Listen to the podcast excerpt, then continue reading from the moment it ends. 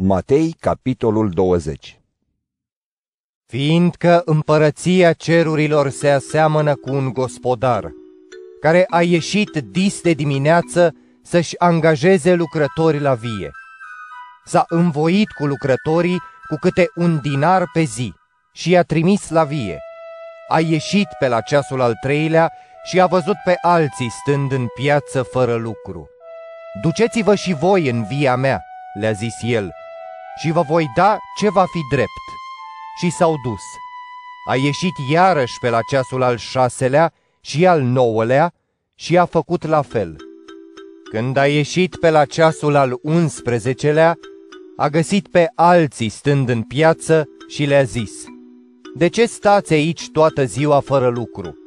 Ei i-au răspuns, Pentru că nu ne-a angajat nimeni. Duceți-vă și voi în via mea, le-a zis el, și vă voi da ce va fi drept. Seara, stăpânul viei i-a zis administratorului său, Cheamă pe lucrători și dă-le plata, începând de la cei de pe urmă până la cei din tâi. Cei din ceasul al 11-lea au venit și au luat fiecare câte un dinar. Când au venit cei din tâi, socoteau că vor primi mai mult, dar au primit și ei tot câte un dinar de fiecare.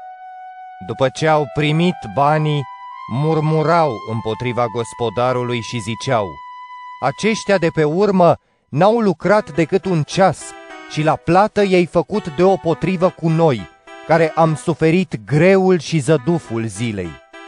Atunci el i-a răspuns unuia dintre ei, Prietene, nu-ți fac nicio nedreptate.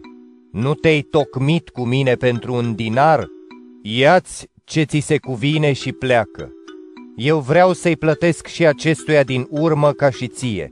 Nu pot să fac ce vreau cu cei al meu, ori este ochiul tău rău, fiindcă eu sunt bun.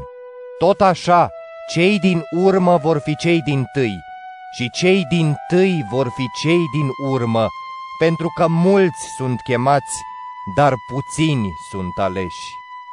Pe când urca Iisus la Ierusalim, pe drum i-a luat deoparte pe cei 12 ucenici și le-a zis, Iată că ne suim la Ierusalim și fiul omului va fi dat în mâinile marilor preoți și ale cărturarilor.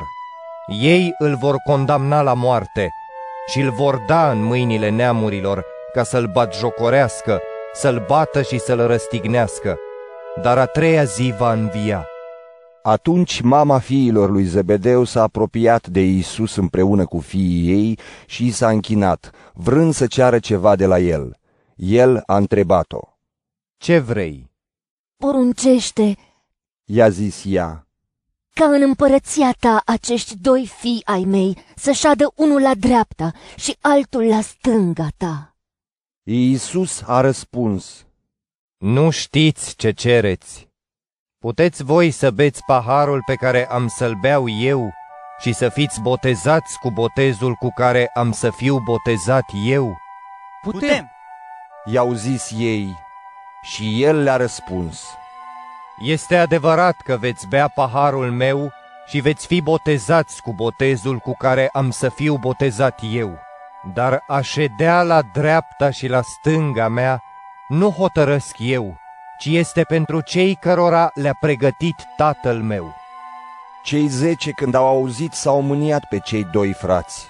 Iisus i-a chemat și le-a zis, Știți că domnitorii neamurilor domnesc peste ele și mai marilor le poruncesc cu autoritate.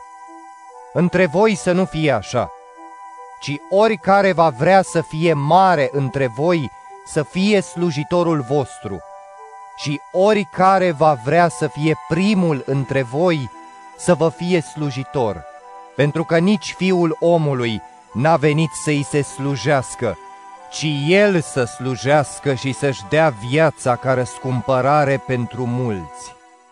Când au ieșit din Ierihon, o mare mulțime a mers după Iisus și doi orbi ședeau lângă drum. Ei au auzit că trece Iisus și au început să strige ai milă de noi, Doamne, Fiul lui David! Mulțimea îi certa să tacă, dar ei mai tare strigau. Ai milă de noi, Doamne, Fiul lui David! Iisus a oprit, i-a chemat și le-a zis. Ce vreți să vă fac? Doamne! I-au zis ei. Să ni se deschidă ochii! Lui Iisus i s-a făcut milă de ei, s-a atins de ochii lor și imediat orbii și-au căpătat vederea și au mers după el.